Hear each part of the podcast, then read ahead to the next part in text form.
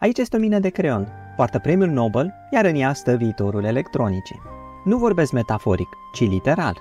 Mina este făcută din grafit, iar grafitul este format din straturi paralele de grafen, care sunt membrane monoatomice de atom de carbon așezați în rețea hexagonală. La începutul anilor 2000, fizicienii Andrei Haim și Kostia Novosolev se străduiau să separe straturile monoatomice de grafen din grafit pentru a le studia proprietățile.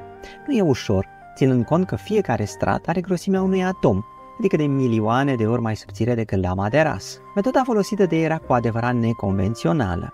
Astfel, ei lipeau o bucată de scoci pe o bucată de grafit, cea din care este făcută mina de creion. Apoi trăgeau bruz de scoci. Într-una din șapte încercări, pe banda adezivă rămânea lipit un strat monoatomic de grafen. Apoi luau acel strat și măsurau proprietățile. Spre surpriza lor, proprietățile stratului erau extraordinare. Nu e de mirare că cei doi fizicieni au primit premiul Nobel în anul 2010 pentru aceste descoperiri. Se spune că este primul premiu Nobel luat cu o bandă de scoci.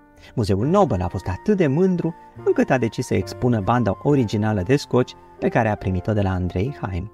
Mai puțin cunoscut este faptul că Andrei Haim a primit și premiul Ig Nobel în anul 2000, adică acel premiu care se dă pentru lucruri distractive din fizică.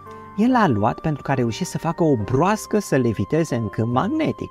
Proprietățile extraordinare ale grafenului au convins Uniunea Europeană să investească un miliard de euro în proiecte de cercetare ale grafenului, derulate de 170 de institute de cercetare pe o perioadă de 10 ani.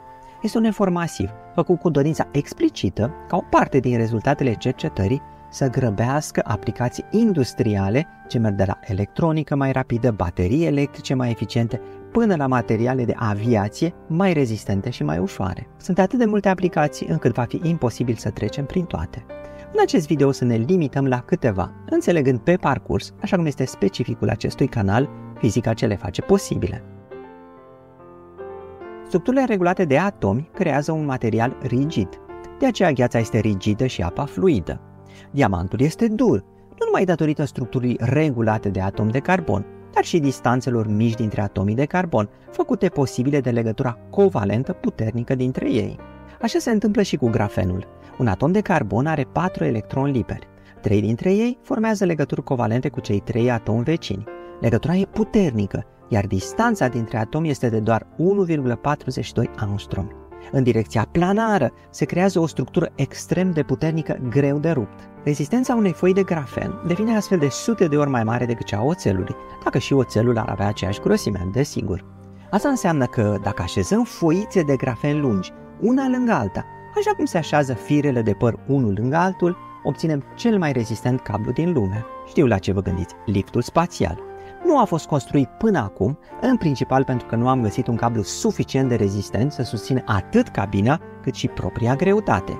Dar grafenul este tare și ușor. Am o veste bună. Chiar anul acesta s-a descoperit o nouă metodă de obținere a grafenului care ar face posibilă construcția cablului pentru liftul spațial. Visele se mai îndeplinesc, nu? Ce se întâmplă cu cel de-al patrulea electron al atomului de carbon care nu e legat în legături covalente cu vecinii? Rămâne liber. Totuși, asta nu face din grafen un metal. Structura lui de benzi energetice este similară cu cea unui semiconductor, unde însă banda de conducție se întâlnește cu banda de valență în câteva puncte critice. De aceea, cel de-al patrulea electron se poate muta din banda de valență în cea de conducție, contribui la conducția electrică, așa cum se întâmplă în metale.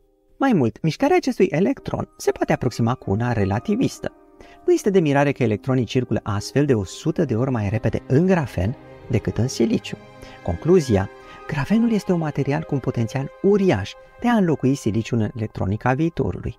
Ne așteptăm să avem astfel tranzistoare mai rapide, care fac calcule mai rapide, dar și detectori optici mai rapizi, iar aceștia sunt importanți în fibrele optice ale internetului actual. Recent, un grup de cercetare VNS, finanțat din proiectul Uniunii Europene, a anunțat un adevărat record de transmisie de date, folosind detectori optici bazați pe grafen, numai puțin de 100 de gigabit per secundă. Grafitul din care se face mina de creon este negru și opac. Este negru deoarece nu reflectă lumina, iar el nu reflectă lumina deoarece straturile de grafen care formează grafitul absorb foarte bine razele de lumină în tot spectrul său vizibil. Atât de bine, încât dintr-o succesiune de straturi de grafen bine aranjate, s-a construit cel mai negru material de pe pământ. Bine, nu atât de negru ca o gaură neagră, ce prin definiție este cel mai negru lucru din univers. Ați văzut că un metal este rece când îl atingem, iar un textil este cald? Asta nu pentru că ar avea temperaturi diferite, deoarece ambele capătă temperatura mediului ambient. Nu, asta se întâmplă deoarece metalul are o conductivitate termică mult mai ridicată, iar atunci când îl atingem, căldura corpului ni se scurge cu viteză mare, literal, printre degete. Un metal însă este și un conductor de electricitate. De fapt, conductivitatea lui termică este ridicată pentru că are electroni liberi care să ducă rapid căldura dintr-o parte în alta. Cum grafenul este materialul cu cea mai mare conductivitate electrică, nu este de mirare că și el are o conductivitate termică foarte mare. La ce se poate folosi? Bine, putem face și oale de bucătărie care să fiarbă mâncarea mai rapid, dar adevăratele aplicații sunt tot în electronică. De ce? Pentru că orice electronică se încălzește de la energia disipată, iar asta îi limitează funcționarea. O electronică ce folosește însă grafenul va disipa repede energia, datorită conductivității termice ridicate. Cine știe, în felul acesta poate vom scăpa de ventilatorul din calculatoare, care face mereu zgomot în momentele cele mai nedorite. Va produce descoperirea grafenului o revoluție într-un domeniu sau altul al tehnologiei. Nenumăratele aplicații ale grafenului ne fac încrezători de asta, iar potențialul este recunoscut de Uniunea Europeană care, așa cum am menționat, a investit peste un miliard de euro într-un program de cercetare pe 10 ani, numit Grafen Flagship.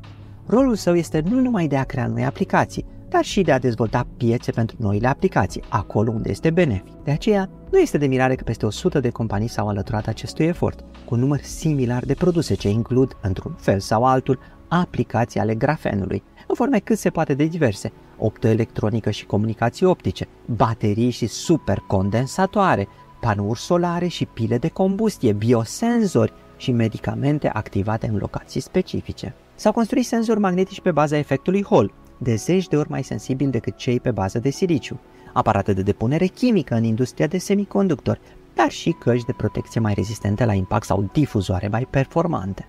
Pe parcursul acestui video nu am avut timp să menționez alte sute de aplicații ale grafenului. Nici nu am discutat despre metodele moderne, mai eficiente, de a produce grafen industrial. Mi-aduc aminte de primul tranzistor. În fond, era o structură microscopică ce părea foarte fragilă față de mult mai voluminoasele lămpi. Totuși, această structură fragilă, microscopică, e cea care a produs revoluția electronice. La fel și grafenul este o structură microscopică, de data aceasta chiar atomică, care are însă potențialul de a revoluționa tehnologia. Și iată ne ajung la sfârșitul acestui video. Dacă vă place ce ați văzut, aștept și data viitoare. Numai de bine și la revedere!